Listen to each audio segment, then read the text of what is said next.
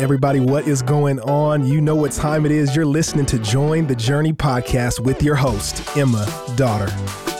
Hey, gang, happy Thursday. Thanks for joining us today. This is Casey Uphues, and I've got Mandy Sisco with me today. Hey and we are taking over the Join the Journey today because Emma is out in Israel having an amazing time. I'm so jealous. I know. Oh, I oh my goodness. So good.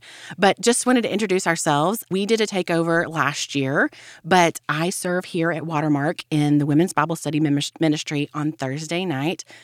I love helping women dive into their Bibles and getting to know God better. But I am a mom, married for, oh my gosh, almost 18 years. and I've got two kiddos, two boys. I'm officially what you call a boy mom. Okay, I'm Mandy Sisco. I am married to Lance, who is the marriage director here at Watermark, and I serve in women's Bible study and with him on the marriage team as often as I can. I have four kids. Uh, mostly boy mom, one girl, three boys, and um, yeah, family life keeps us busy. Well, before we start, we are supposed to remind you guys about a sharing contest that we have going on right now for Join the Journey. Mm-hmm. Contest to share, tag, show us how are you joining us in the journey on a daily basis. Tag Watermark Church, but all of those details for this contest that are going on are in the show notes, so check those out. And we would just love to see how you are joining us on this trek through the Bible. We're going to kick it off, and I'm going to let Mandy take us away. We are in Exodus 17 and 18 today. Yes, two good chapters that had a ton to cover in it, but we're just going to cover maybe three main topics from um, from those two chapters that I felt were really fun to read first of all and had a lot of meat to offer from the Lord. So let's talk about the Israelites' sin struggle of distrust. This is not the first time we've seen this. It happens often, and I feel like for myself I can relate a lot, right? You like you have an immediate need, it's not met, and what's the first thing we do? Like, Lord, where are you? Are you even here? Like, do you even care? What's going on? And that's where we see the Israelites at the beginning of Exodus 17, just questioning Moses, ultimately questioning the Lord's provision. But did you did you find that funny, Casey? Oh, Like- absolutely. I mean, just this is where I I, re- I relate to you, oh Israelites, right? of making my circumstances bigger than the Lord. Absolutely. And so the question that I was asking myself is where am I allowing an unmet need to cause me to question the Lord? And man, that's like a spiritual spanking for me right there.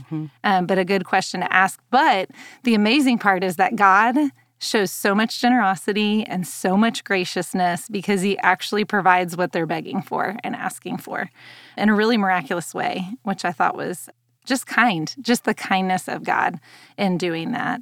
Um, but what he really wants us to see is not that, like, hey, I can provide these physical things for you, your physical needs, but like, he's more than that. He is providing our living water, which last time Casey and I were on the podcast, this is where we landed was with this and how the Lord provides that living water which I loved. But the, another really cool part about this, you guys, is that the Feast of Tabernacles is something that the Jewish people would uh, do on a yearly basis. And it was, and part of that is recalling the 40 years in the wilderness, which I think is really cool. And during the Feast of Tabernacles, in John 7, he actually starts talking about that he is the living water during the Feast of Tabernacles when they're already thinking about being in the wilderness and not having that provision. So I think that that's really cool. Let's jump to the next part because then we find that we're in battle with the Amalekites. And this is a really beautiful picture of, you know, every time that Moses' hands are up, then they're winning the battle. Every time they're down, they're not. And we see his friends come around him and hold his hands up. What did you think of that part? Ah, I just love it. It's a just a beautiful picture of community and friendship and then even just recognizing that we can't do it alone. That when we are in the midst of the battle, when we're in the midst of the storms, we need others to help us point us back to the truth of Christ.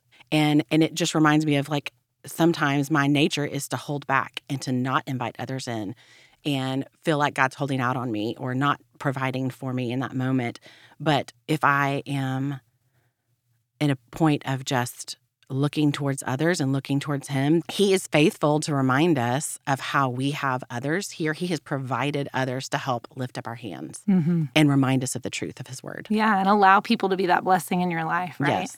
The other really neat part about this section of scripture, I thought, was when the Lord says, write this down Mm-hmm. and make sure that Joshua hears it. In some versions, it says, recite it in the ears of Joshua. And I really, I kept rereading that and thinking, like, man, why does Joshua need to hear this so bad? But it's because for generations and generations, we are going to fight these same people. And the Lord wanted to make sure that he knew that they will be defeated. Yep. I will be victorious. And so the Lord is my banner, that flag of victory. He's saying, wave it. And I don't know about you, but if you already know the outcome of something, you're going to fight a lot differently. And I, I just, man, I just have thought a lot about that this week after reading that of like, where do I need to step into places? Where do I need to claim that the Lord is my banner and um, be reminded that we're already victorious? I think that's really cool. Fast forward a little bit to chapter 18, and who's this Jethro guy? He shows up on the scene. Jethro is Moses' father in law, and we know he's a priest of Midian. So he was a believer of God, but it is so interesting that we see him return. He brings Moses' wife and kids all back, and but he's just this he's this dear man that we can tell that Moses has a relationship with. Moses trusts him. He's an elder. He's got wisdom. And we just see this really beautiful picture of what how God uses Jethro. Mm-hmm. It's such a sweet relationship. I really love it. And I love that he he straight up says, "Hey, what you're doing is not good." I mean, man, it takes it takes somebody that you really trust to be able to say that to you and for you to respond in the way that I feel like Moses does, which I'm so impressed with. Here is the leader of the Israelite people. Think of all the things he's led all these people through, and he responds so humbly, so teachably, and he takes that instruction and it, it says he listened to his father-in-law and did everything he says. It says that in verse 24 and i just thought that was a beautiful picture of just humility to be such a strong leader um, have so much importance within this group of people and to have somebody look at you and go hey this isn't good. Let's do something different here. And he and he did it. He listened and he did it Yeah, and that verse 18 where it says you are not able to do it alone. I think it's just a sweet reminder and even a tie back to 17 of like Moses seeing like what does it look like to be a leader or what does it look like to be in the faith like sometimes we feel like we are we we carry that burden alone and we don't. Like he provides other people. It's our willingness to be humble and have humility to receive um and have discernment right to see that this guy's got a great idea and that i mean it just goes on and carries on to be so helpful for the whole tribe for years to come. Right that teachability made a huge difference.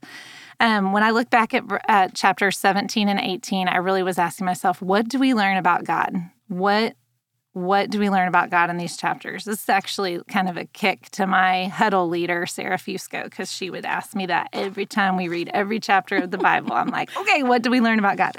And so when i was looking at it i saw we learn that God gives good gifts. He gave the provision of the water in the wilderness, He gives the victory in the battle, and He gave that guidance to Moses from Jethro. Um, and those three things provision, victory, and guidance are all just good gifts. And He gives those to us today. That, that wasn't just for Moses, that isn't just those stories of the Old Testament. Those are are living and active today, the, those gifts from God. Um, and they may be different than that, but those are three pretty amazing gifts. I love that well mandy we are out of time so as always i am so glad that we're on this journey reading the bible together Me too. Hey, we want to thank you for listening and we hope you enjoyed the episode. Did you know that you can help support Join the Journey by rating and reviewing this podcast? And if you're willing, we'd love it if you subscribe because the more you download, the easier it will be for new friends to find the podcast.